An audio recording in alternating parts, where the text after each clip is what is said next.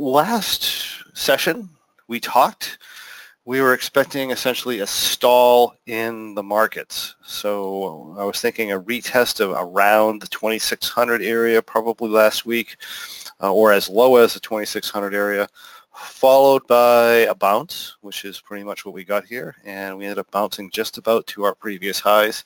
From here, you know, the chart patterns are extremely bullish. This is a nice bullish cup and handle pattern. Uh, that said, from a uh, you know 60-day perspective or the market movement in the last 60 days, we are up a, uh, a historic amount of, uh, of points. And that is to be expected with the amount of point drop that we actually had coming into the year.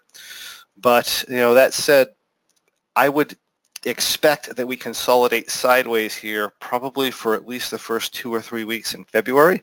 Yeah, we may go slightly higher, but I wouldn't expect anything explosive. You know, maybe as high as maybe 2,700, touch higher for the next uh, couple of weeks here. And otherwise, we're gonna. I would expect that we would be range bound. And from there, we are longer term bullish on the markets, so I would expect the, the markets to go up from there. So short-term pause, consolidation sideways is what I'm expecting at this time for the next couple weeks. If we look at the index, we had pretty much the same thing. We consolidated or pushed back a little bit. See, we almost came to the top of this U. We pushed back, and now we're retesting the most recent highs here uh, of January. And again, I expect the same thing, consolidation sideways for the short term. For the Dow, same thing, we pulled back a little bit early in the week here, and then we bounced. This index actually bounced to new highs for the month, but again, a move to this area here, what is this, 24.9-ish is expected. matter of fact, this trend line is more or less expected or to the top of this previous U.